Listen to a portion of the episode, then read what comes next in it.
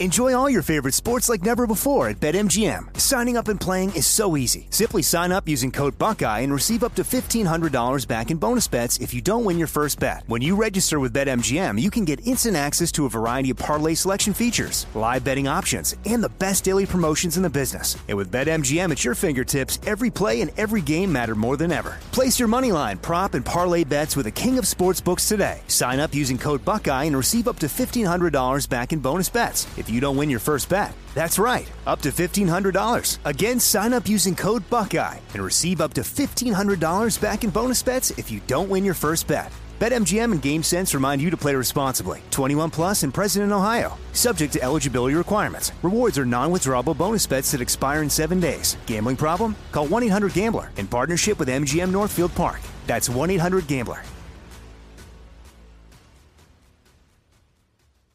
You dream of a healthier life, but education feels out of reach? Trinity School of Natural Health makes holistic education accessible with online programs to fit your busy schedule. Trinity School of Natural Health makes holistic education accessible with online programs to fit your busy schedule. Trinity School's Certified Natural Health Professional Program is the perfect entry point to gain foundational knowledge to empower yourself, your family, and your community to live healthier lives. Turn your passion into a career. Visit trinityschool.org for more info now. Good sleep should come naturally, and with the new Natural Hybrid mattress, it can. A collaboration between Leesa and West Elm, the Natural Hybrid is expertly crafted from natural latex, natural wool, and certified safe foams to elevate your sleep sanctuary and support a greener tomorrow. Plus, every purchase helps fuel Leesa's work with shelters and those in need. Don't put off a good night's sleep any longer. Get a Leesa mattress today for a sound sleep tonight. Visit leesa.com slash iHeart. That's L E E S A dot com slash iHeart.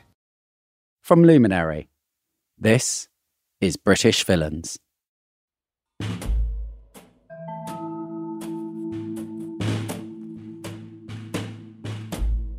When I was a kid, I'd come home from school and there'd be the smell of cigar smoke wafting from our kitchen. Various blokes would be around the table laughing and joking. There was Jerry the truck. He could get you a car at very short notice. I don't know how he did it, but he could get you any fucking car. Then there was Don the Dent. He was the dentist on call if you had your tooth knocked out. And believe me, he was definitely kept busy. I also remember one bloke in particular. His name was Wally the Peak. He was a gypsy and a jeweller, but he didn't have a jewellery shop, so he wore all his stock like a human fucking display cabinet. Rings, chains, women's earrings, the lot. I think the real reason Wally captured my attention was because he'd always give me and my sisters money. He used to stick his hand in his pocket, he'd pull out a wad of cash and slowly peel off a 20 and give us one each. It was amazing. Anyway, for hours they'd play cards, swap lies, and drink scotch. To anyone else, it looked like they were doing fuck all. But now that I know how villains operate, this was a board meeting and they were full on grafting. I'm William Green, and this is British Villains.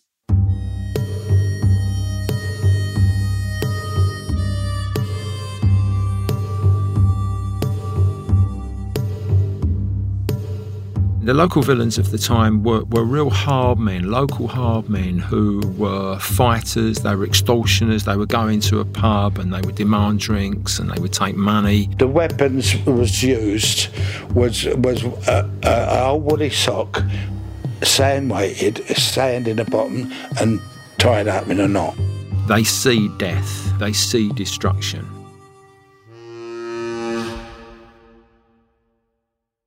There was this other bloke in our kitchen. Lovely fella. Had a bright smile, always a kind word, always gave me a hug. I had no idea that he was one of London's most notorious living villains. My name's Philip Foreman. Uh, I was born in Battersea uh, in 1932, and uh, I was the, the youngest of five brothers. I had four older brothers. Freddie Foreman, born and bred in South London. He was one of the strings that tied the whole London crime world together. Nothing happened in South London without him getting wind of it. He was good at being a villain. He understood the rules of the streets and he was brilliant at not getting caught. But Freddie was also someone you could call if you got into a situation. Freddie could fix anything. My dad and Fred, they've been mates since they were kids. They grew up poor, and I mean poor. But the trauma of war was caused by the noise and the lack of stability. The air raids every night, the eerie whistling of bombs dropping above you, the massive amount of destruction all around. All of that stayed with these kids.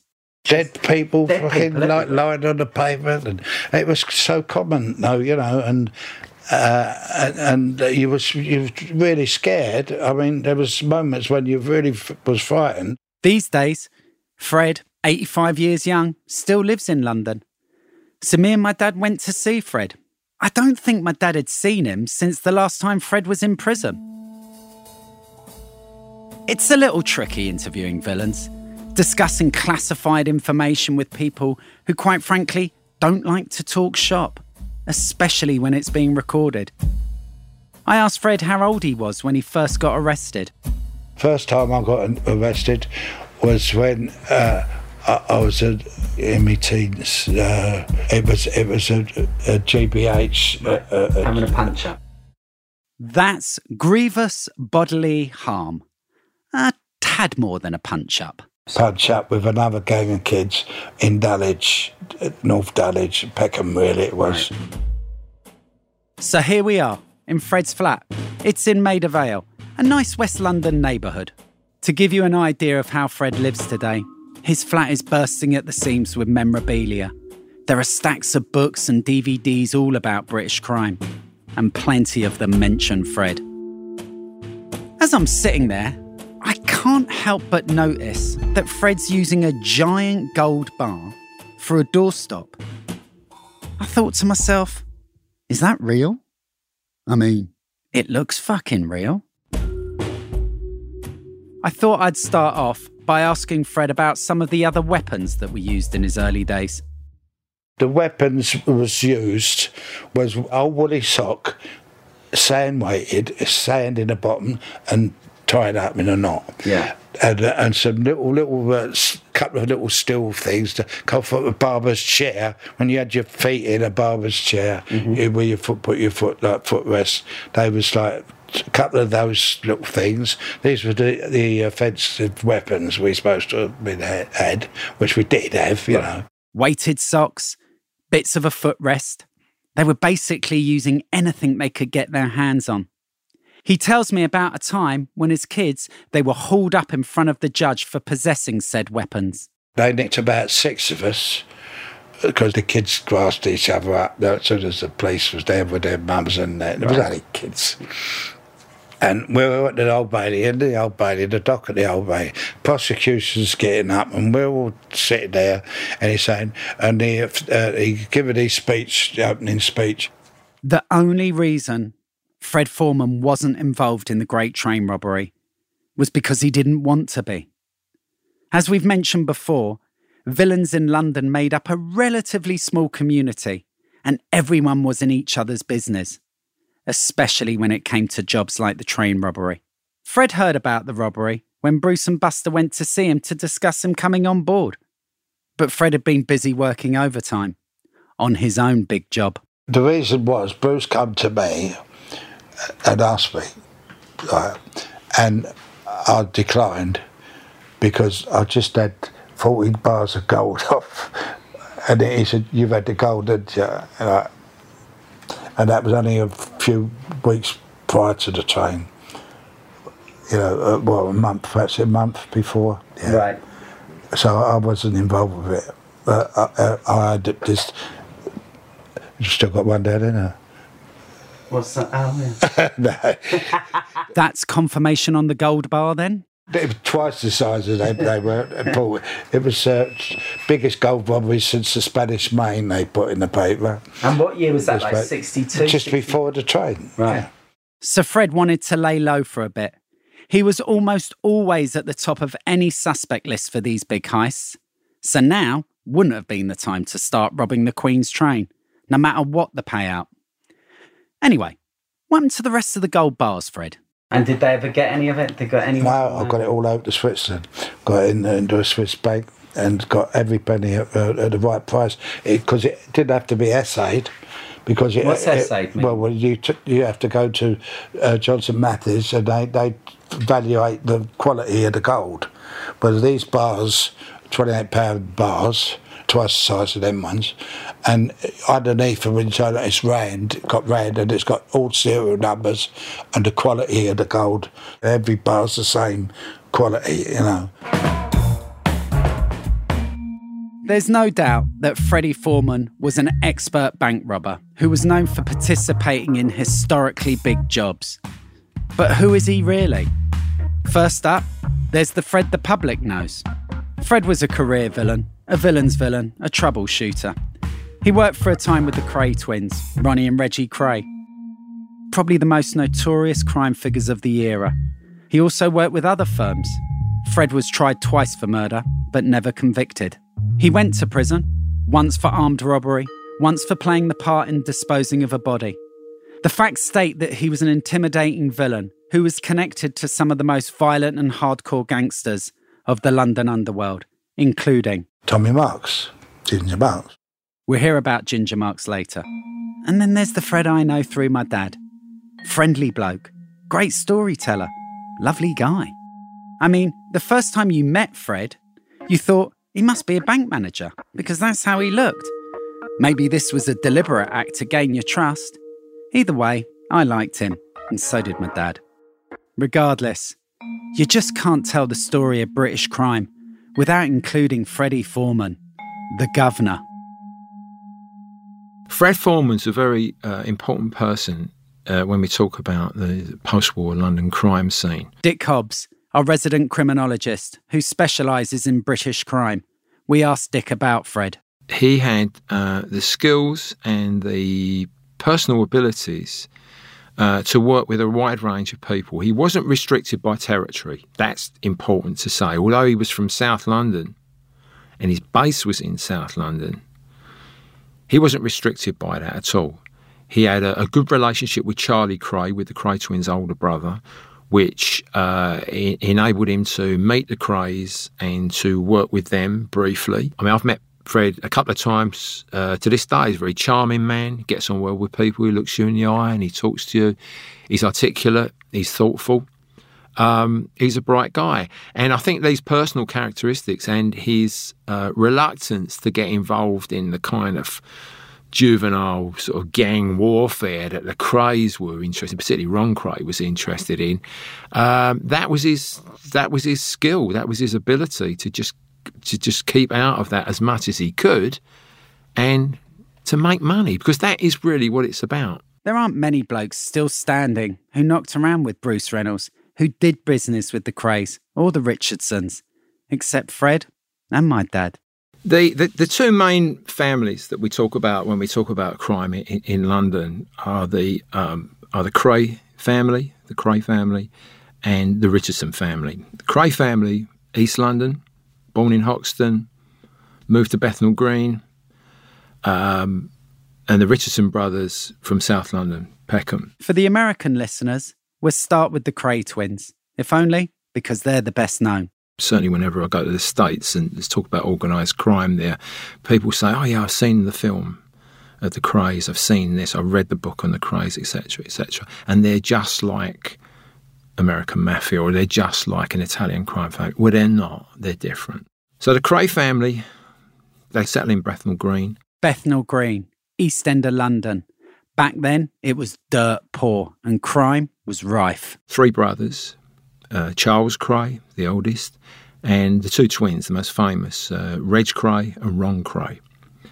But the main thing that they experience is that they experience the um, the trials and tribulations of war as children. They see death. They see destruction. They're aware of the tension and the fear that is in the air.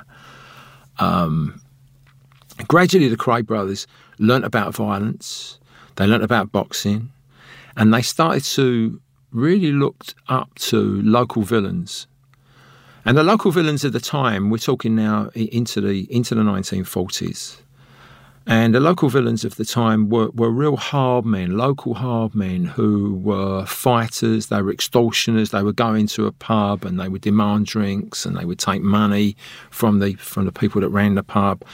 And these guys really hadn't changed from the hard men of the 19th century. They were kind of Dickensian characters, you know. They they they, they had all had fantastic nicknames and they, they they had big big reputations and they were extremely tough, violent men. They were, they were violent to women, they were violent to neighbours, they were nice people. But nonetheless, the Krays started to look up to these guys because they were making money. They were making their own money. They weren't rich, but they were making money and they were respected people in that area.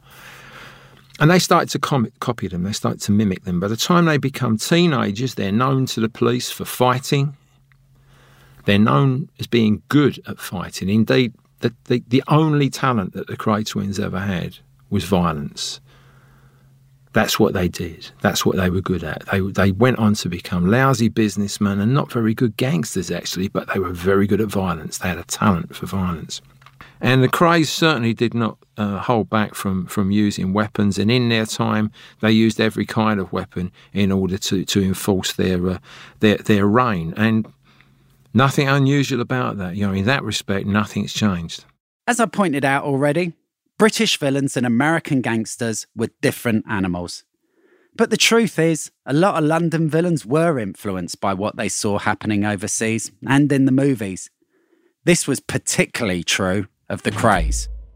They adored criminals. They liked big name criminals. Uh, Ron adored Al Capone they started to mimic the kind of American model of, of, of organised crime that they'd seen on, on, on the films. A barber would visit um, the family home. They still lived at home with their mum. Um, they, a barber would uh, visit the family home to give them a, uh, to give them a haircut because um, Ron Kray knew that that's what Al Capone had done, so he was mimicking Al Capone. So it, there was a lot of this. A lot of it was front. A lot of this was about um, was about uh, publicity, uh, about celebrity.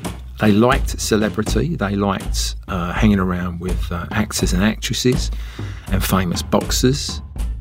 The British actor Tom Hardy played both the Krays in a film called Legend. While preparing for the roles, he consulted Fred. Hardy penned the introduction in Fred's book about the Krays. He wrote, how is it that this underworld enforcer has given so much of his time to coach me in the way the twins walked, talked, scratched their heads, and even giggled? Well, Freddie was there, and he fiercely believes that if you're going to tell the story of Gangland London, then you better tell it right. They were always being photographed and, and shown in, in, in local uh, newspapers. Uh, the local newspaper was the East London, London Advertiser. Now, in terms of being a good gangster or a, a, smart gangster, the Krays never made huge amounts of money. The Krays made more money when they were in prison than they did when they were outside prison. Now, one of the things that gangsters do is they take over businesses.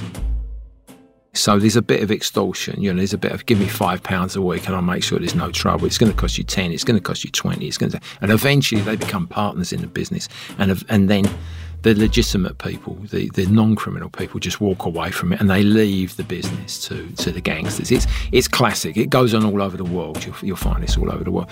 When this happened with the with the Krays, when they took over a business, they killed the business stone dead. They were useless because they ran it like a boys' club.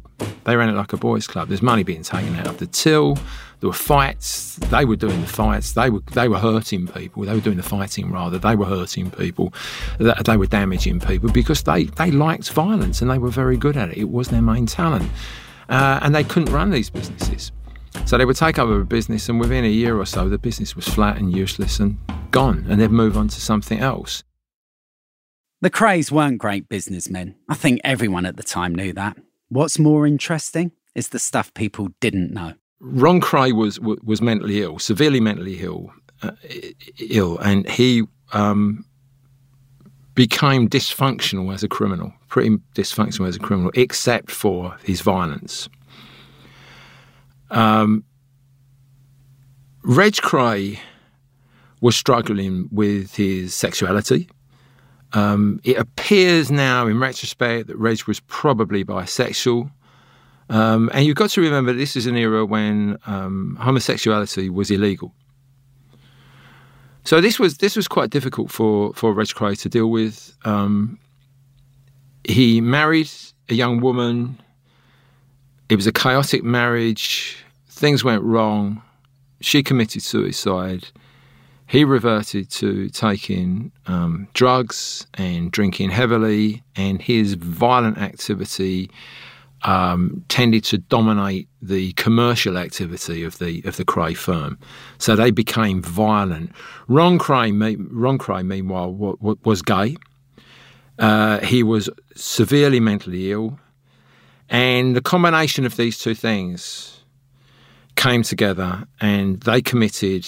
Um, I don't think we've got time to go into the details of the murders, but they committed um, at least two murders. You can't overstate the hardships of being gay back then.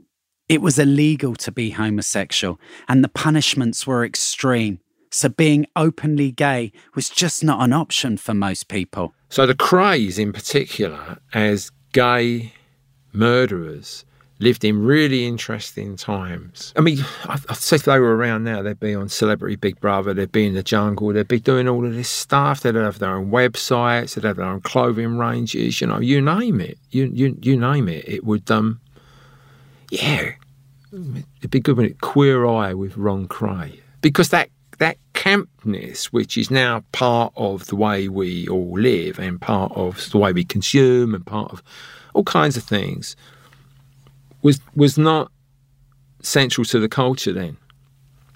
So they went for this hyper masculinity in order to cover up their conflicted sexuality. And I think that's kind of interesting. So that's the Krays. In my dad and Fred's era, the other big firm in South London were the Richardsons, Charlie and Eddie. They were a big time family firm and they were very successful.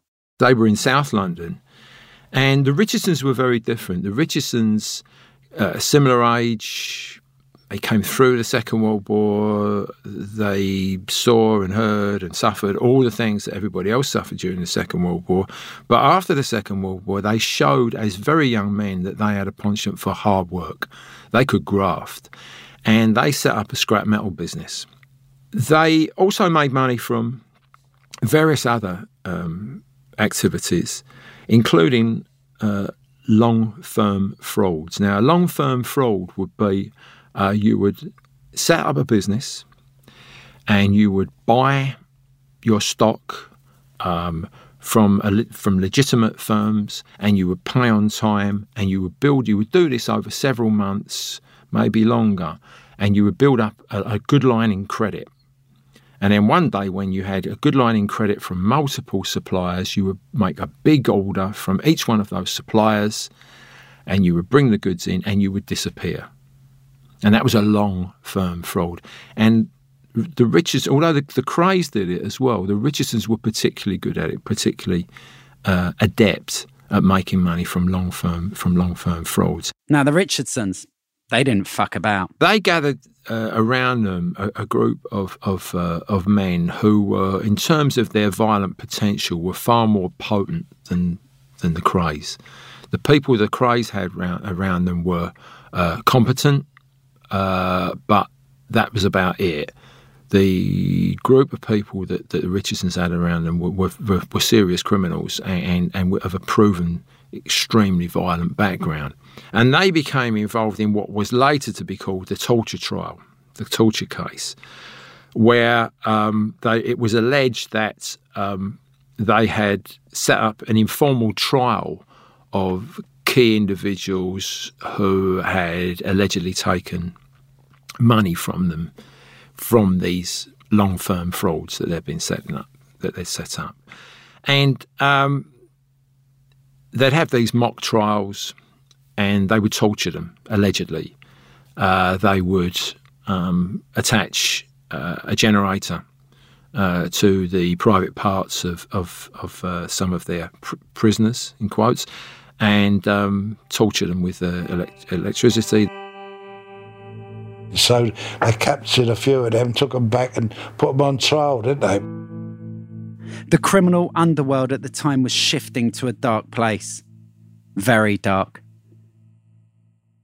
Professor Hobbs has his own take. From my perspective, and I've looked at it quite closely, um, the torture trial, this, these allegations that, that uh, people were, were tortured, um, had their toenails ripped out with pliers, and all kinds of things like that, were severely beaten. Um, I can't see any records of any scars, of any medical records, of any x rays, of any photographs. Um, and my gut feeling is there was a severe uh, exaggeration of what was going on because it suited everybody to get these guys put away for as long as possible. Of course, as we know, everyone has a version. Here's Fred's. And remember Dr. Hobbs. He actually knew these fellas. Really? coming back out of the woodwork and and, uh, and the testicles and things, all that, putting electric thing on their te- testicles and sending them out bollock naked with, and leaving them at telephone boxes with, with no clothes on, you know, to that's what they've done. So they were horrible quite people, scary. nasty people, just nasty. Yeah, things you wouldn't dream of doing, you know. Since we're on the subject of nasty bastards, let's talk about Frankie Fraser or Mad Frank as he was known. Not just the villain. Mad Frank was a fucking psychopath. I spent some time with um, Frankie Fraser, who, of course, known as Mad Frankie Fraser, for good reason. Um, and and Frank liked violence, and he was introduced to violence early on. A very intelligent man was was Frank, and he he was very um, keen to point out that he didn't come from a particularly deprived background, except the element of deprivation that does come in, according to him, was that his parents were not criminals. And that was a drawback for him. The family were not criminal. Now, for him, that's a, that's a, that became a drawback because other young men, when they first started to get arrested, could take advice from the family. They could say, well, say this to the police, don't say that to the police. When you go to court, this is how to behave. When you go to prison, mention this person, mention that person, this is how you're going to go. He didn't have any of that. And he regarded that as being a drawback in his chosen career. Fraser ended up spending several decades in prison. That's a big old price to pay for that lifestyle that he had only briefly. That he had only briefly. But he did it, and you know, I asked him about it, and he no, wouldn't change a thing. Way he was, and that was the way he's wired, and I've got no answer to why he was wired like that, really. Speaking of the children of criminals, in Fred's flat, there's an impressive metal bust of him made by Nick Reynolds, who is also a noted artist as well as a musician. So I, um, I said to my dad, "Who's the kind of the nine most famous living or infamous um, criminals in England today?" That's Nick, Bruce Reynolds' son. There's a paradox here, you know, and I want to explore this: how how sort of people that are vilified um, by the media on on one hand can then be fated on the celebrity circuit the next. This didn't make any sense to me. So, especially kind of growing up with it and so close to it. So he gave me a list, and I cast all of their heads. Um, you know, I molded I molded their faces for an exhibition called Cons to Icons. And um, I did Mad Frank in a in a straitjacket. Mad Frank being Frankie Fraser. but but the funny thing is, is uh, I nearly killed him when I was doing it because I have to breathe um, through straws in their nose. And because his nickname um, was the dentist, because apparently he used to go around with a pair of pliers, you know, ripping people's teeth out and stuff like that. Um, so I thought, right, I've got this old-fashioned dentist chair, and I had him sat in the dentist chair, and um, I was covering his head, and I said to him, look, this it's going to be on you for about half an hour, forty minutes. Um, any problems, you know, just put your hand up, you know, and um, and I'll take it off, you know. So okay, understood. So I put the straws up his nose, started putting everything on, and I'm chatting away with him, you know, and I get the odd little nod here and there. You all right, Frank? You know, thumbs up. All of a sudden, I said to him, "Are you all right?" For, and I was look, I looked at his knuckles, and his hands were shaking, and his knuckles were white. And I said, You all right there? You all right? And he didn't respond. And I thought, Bloody hell, what's going on? What's going on? So I quickly pulled everything off. Luckily, it had just started to, to go hard. And he's there panting, panting for breath. And I said, what, what's, what was up? What's up? He goes, All right. He goes. My nose has been broken so many times. He said, um, I didn't realise how difficult it is to breathe that long through my nose. And he said, About halfway through, he says, I, I, I couldn't breathe through my nose. I said, Well, what were you doing? So I was holding my breath. I said, I said why, why, why, didn't you just put your hand up and, and, tell me you was in trouble? And I could have it. He goes, oh, because no one else has done that yet, have I? I didn't want to be the first. He didn't want. He, he would have rather suffocated than than chicken out. They're chicken out. The, and that's something. But I, I... Now, in my opinion, Mad Frank, Frankie Fraser, was a violent nutter, and to some degree, the Krays were too. They didn't care about being legitimate businessmen. That's why I don't put Fred in the same category, because even though Fred was a career criminal, he also ran lots of above board and very successful businesses. Here's Dick Hobbs. I think it's a great point. You know, they are ordinary people. Most of them. Some of them are not. I mean, some of the people I've met are complete nutcases, and you're glad to get out of the room. But not many. Not many. I mean, I have I have interviewed talked to, spent time with a few uh, criminals who are quite frightening. They're cold, and when they talk about violence, they like it. They they they like the memory of the violence. They they like the effect it has on them, and they like the effect the effect that it has on the listener as well, because they can see you. They're talking about gouging someone's eye out, and they can see you're repulsed by it, and they like that power they've got over you. They like that ability, you know. They they, they like that ability that they've got. But they're few and far between. They're few, they're few and far between. They are out there, but they're, they're few and far between. And, uh, you know, Fred Foreman in his day was a physically a formidable man. There's no doubt about there's no doubt about it. But um, he was a rational man. He knew what he was doing. Uh, he made choices, and um, for a big chunk of his life, those choices paid off.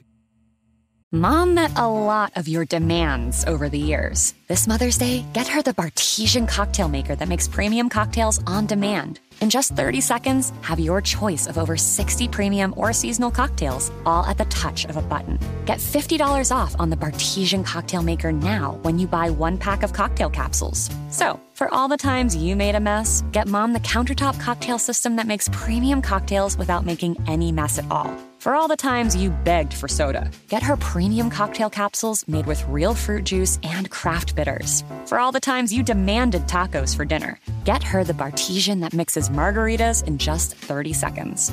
Make mom's Mother's Day and all the 364 days that aren't Mother's Day with a Bartesian cocktail maker at $50 off. Visit B-A-R-T-E-S-I-A-N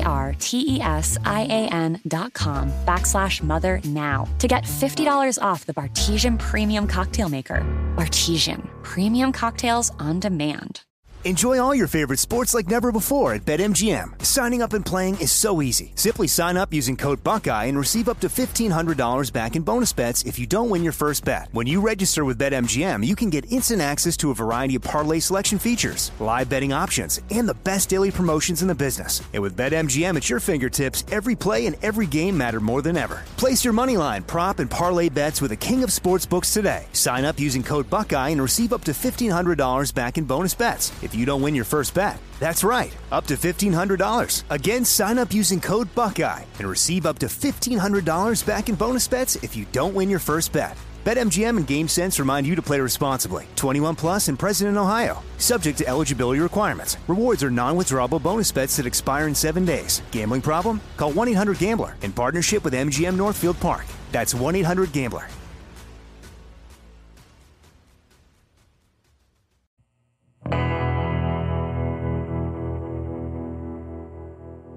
My mum George got blasted with a shotgun, right? There's one story that Fred remembers in fine detail. That's the funny thing about villains. When it comes to certain events, they possess these impressive retentive memories. Other times, when questioned, their memory fogs over and they begin to mumble incoherently. Anyway, it all begins with Fred's brother having an affair with a known London villain's girlfriend. Not a clever move. Brother got shot. But he was in the ne- two flats away in Vauxhall. They had a council flat. And my George was brilliant. No, you know what sailors are? Free and easy, bright and breezy. Right. The Right. Ladies' Peanuts, pride and joy. Right. Uh, he used to put it about a bit, George, and in the clubs and the, with the girls and that. And he's married and he's got four daughters, you know. And but I was only young at the time, and he's having having an affair with this this little, little blonde bird who used to come in the club. They used to come in four, four or five handed, uh, and I even took. At, at fin- finished up partying up my place in Milton Road up in Herne Hill. Used to go back there till early hours of the morning. I had a cocktail bar in the corner and finish off. You know what I mean? And but she and, she, and uh, for this reason, right, she ran, ran off this day when she found out I, it, I was his brother. She didn't realise it, George's brother. Anyway, there was this. I never knew what was going on. Never knew nothing about it. But he's been seeing that, and he got Evans, Jimmy Evans, got to see it, hear about it. So George, the good looking sailor, is playing with fire because his new girlfriend is married to a villain called Jimmy Evans, who is banged up in prison at the time. and uh, he'd already done another guy with a knife, a blade, who she'd had a bit of a, a flee with, and went through his private parts and stabbed him there and cut his thumb off. The guy, at the guy lost his thumb, but with the not blade. Right. And he had this house of peacocks. Uh, they had, had these peacocks bone, and they're better than any guard dogs. Any noise went there, great. They had them in the Napoleonic Wars and all that. They used them, so they, they had a bit of history with them, you know. And he had these peacock, and uh, it, he. Uh, he, he went out and got a 410 with a guy at 410 Shotgun. shotgun, but it wasn't big enough. He went back and no, no. It, a t- what's the smallest one under a four ten? Is a 210. uh, no, is a smaller one. Uh, anyway, they're, they're different size cartridges, but it wasn't big enough for what he wanted. He got the four ten ones, which are the bigger ones, and uh, because that all come out later on in the evidence. Anyway, let's get back to what happened after Jimmy Evans found out. Evans brings his mate Tommy Marks, street name Ginger Marks, to help resolve this situation. and uh, he uh, uh, George was with his four daughters and his wife having a meal or tea time, and Danny Pembroke lived two doors on along from him on the balcony. Here's an interesting fact Danny Pembroke was one of the train robbers who got away, had a second, less stressful career as a London cabbie. Anyway, carry on, Fred. And uh, he was as you come up the stairs of the balcony in the flats, you just turn left, it's George's flat. Then Daddy lived two flats further down. So he, he he's having a meal, and it, uh, it, he gets uh, it, someone knocking on the door. So he goes and sees. He opens the door, and it, it's Tommy Marks, Ginger Marks. I suspect that if George had been a villain like Fred and not a sailor, he wouldn't have opened that door. This wasn't a social call. Right, Ginger Marks, yeah. And Jimmy Marks says, uh, "Oh, it's so and so, so and so live here, mate." He said, "I don't know, mate. I don't know. I don't know their names. But I can ask that someone else. You know, I don't know who it is." And uh, oh, I, and he shut the door, went back and had a meal. He kept on with his meal, and about five minutes later, he knock knock on the door. He goes to answer the door. He opens the door, but it's a bit darker now because they'd taken the bulbs out on the stairs, apparently, on the flats. So it was a bit dark. And uh, he steps out of the shadows with the shotgun, blasts him. He held it too close. If he'd have stood back, the, the shot would have spread. But it didn't. It come out like uh, in, a, in a ball, in a mess, didn't have time to spread it took in a, a bigger area because he's uh, aiming at his private parts. Try to shoot me in the bollock. Yeah, yeah, that's what he was aiming for. But it didn't. It come out too solid, like Right. before it spread. It's too close up, and of course it hit him yeah, right here in the leg there. And, and you could put a bottle, a champagne bottle in into the wound. You could put it in there, honestly, like that. It was his wound, like that. It just same. Well, it never had time to spread. See, it was all shot and And George George was at the door. He hit the wall at the end of the passage. That's the, the blast. It knocked him from the door to the back wall at the end of the passage. And who come out? Who heard it? Danny. Our elusive train robber Danny. Danny P. And he came running out the door and saw George to state no one had mobile phones in the, or phones in the house, but he had to run down Danny to to a, a red pillar post box. And uh, people waiting, they used to queue up outside to get in and take make a phone call. And he gets in there and phones up an ambulance. Ambulance comes, takes him to Thomas's hospital. One of the daughters come round to the pub to tell me what happened. I go up to St Thomas's. It's full of coppers everywhere. I go into the ward. Uh, he's in bed. He can hardly. He's semi-conscious. And as he's lying there, he's, he's just lying there. And I said, "Who was it, George?" And he said, "Ginger Top, Peter, Ginger Top, because the coppers are in there, you know." So Ginger Top, who's Ginger Top? I don't fucking know who he is. But he, he got the one who come and knocked on the door and asked for someone. that He he half recognised him, you know. Right. Uh, so I didn't even know who it was. The agonising wait for the doctor paid off for George because they were able to save his leg. And uh, Amazing. and saved his leg. Amazing. And he had his leg on him till the, the age of 93. Blimey, how lucky How was he? lucky was that? But of course, this was not the end to this story. Revenge for this shooting was not an option. It was expected. But so he's laying in the bed and he saw he's giving me the ginger Tom, and I didn't know that. So uh, what is from that man up, I go to the twins straight away, don't I? Right. The Kray twins. And remember, they knew everyone. And I'm I'm in the kitchen now, and I, was, I said, "Do you know anyone my name would- who called Ginger Tom?" Charlie Kray said, "Fucking course, of course." They, the twins said, "Yeah, we don't know. He lived round the corner, about just out of that." Oh, oh, I said, "Oh." I said, uh, what, what, "What's uh, he's, uh, he's he's going to work. To, he works with uh, Jimmy Evans. He's the fight guy that burns out all the Jewish." uh, smart all their factories. So it turns out that Ginger Marks's area of expertise was burning down factories for insurance claims, particularly in the East End of London. He was also a jewel thief.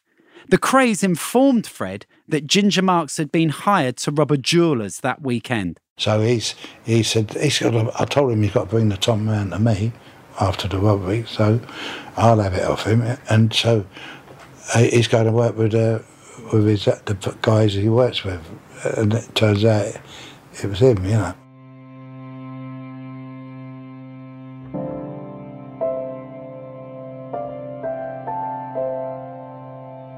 I asked Fred at one point if he thought it was worth it. The life of a villain, a life of crime. He goes, I don't know. I spent 20 years in prison. I don't know if it was worth it. Probably not.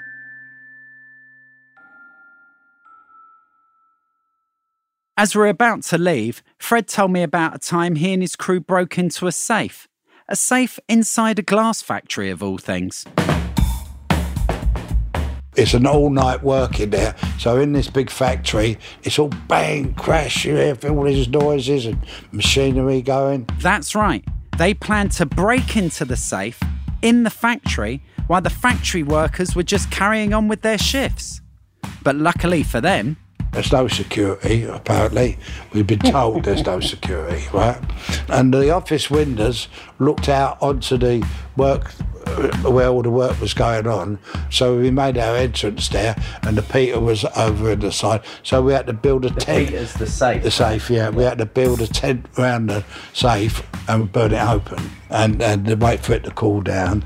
We had got to wait like 10, 15 minutes or so, you know. So we go we go and sit down below the window and all of a sudden we're having a sandwich and a flask of tea there and we're just sitting there relaxing and uh, So you're on the job, you're having a cup of tea. well, you're waiting for the, the Peter to cool down. You had to wait for it to So come. bring your sandwiches and tea with yeah, you? Oh, yeah, yeah, yeah. When yeah, you're on the yeah, job? Oh, yeah, of course. when I think of that image, Freddie Foreman in the middle of a robbery, pausing for sandwiches and tea, in effect, taking a fucking lunch break, just like the factory workers in the next room over. It occurs to me that a villain like Fred, for all his notoriety, crime, and money, he really was quite ordinary. When we left his room, he was sitting in his armchair, staring out his window onto a grey London afternoon, and he looked like any other man in his twilight years with time to reflect.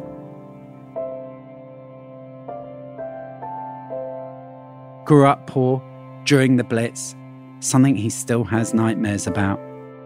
Did his best to get ahead with what he had, sometimes wits, sometimes fists. He did time. He has big regrets. But he's also a bloke who took his sandwiches to work because being a villain was his job. In a recent magazine article, Fred goes to great length to say he doesn't glamorize criminals. He regrets how his life turned out. The last thing he tells the reporter I just hope it encourages kids to get a good education. In this bonus episode, we were pulled down a rabbit hole of the who's who of 1960s organised crime. Freddie Foreman let us into his world, just a little. As we've mentioned before, most of the players from that time are long dead, their stories buried along with them. Freddie Foreman walked the pavements of London, north, south, east, and west. He wasn't tied to any place or anyone. He was and remains the governor, and he doesn't shy away from any of it the money, the violence, the police. Every villain we've covered on this podcast has had to live with the knowledge that their actions affected people because there are no victimless crimes. Here's my final thought. Today, our banks have highly sophisticated security systems and CCTV is following our every move. But crime hasn't gone away, and neither have villains, because people in difficult circumstances will always look for ways to beat the system, to make readies whatever way they can. Today, people lock their doors at night, don't talk to their neighbours, and public housing communities are broken and divided. The class system in England is still in place, which means some people will make the decision to hustle their way out of poverty, whatever way they can. It has always been just about economics, and that's the truth, at least my side. I'm William Green, and this is British Villains. Thanks for listening.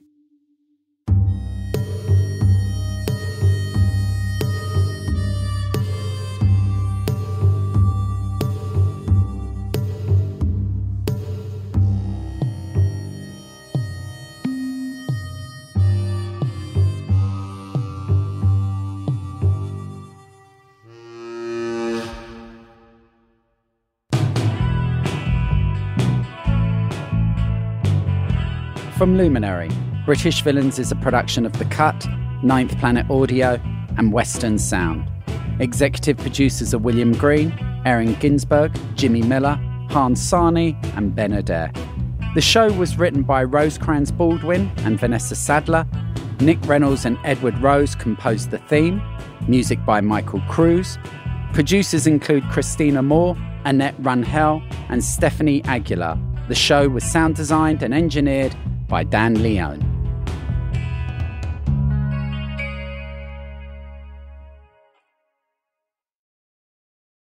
Do you dream of a healthier life, but education feels out of reach? Trinity School of Natural Health makes holistic education accessible with online programs to fit your busy schedule. Trinity School of Natural Health makes holistic education accessible with online programs to fit your busy schedule. Trinity School's Certified Natural Health Professional Program is the perfect entry point to gain foundational knowledge to empower yourself, your family, and your community to live healthier lives. Turn your passion into a career. Visit trinityschool.org for more info now. Tired of restless nights? At Leesa, we know good sleep is essential for mental, physical, and emotional health. From memory foam mattresses to hybrids that keep you cool all night long, Leesa's mattresses offer exceptional comfort and support with free delivery and 100 nights to try out your mattress in the comfort of your home. For a limited time, save up to $700 off select mattresses plus two free pillows. Go to leesa.com slash iHeart for an additional $50 off mattresses and select goods. Exclusions apply. See leesa.com for more details. If a new house is on your wish list in the next five years, grow your savings faster and experience your dreams with an Ohio Homebuyer Plus account from Kemba Financial Credit Union. A savings account specifically designed to save for a new home where you can earn 7% APY, a $500 matching bonus, and a $1,500 mortgage closing cost credit. Learn more at Kemba.org. Offer expires March 31st, 2025. APY equals annual percentage yield. Restrictions apply. NMLS 292230. Equal housing lender. Federally insured by NCUA.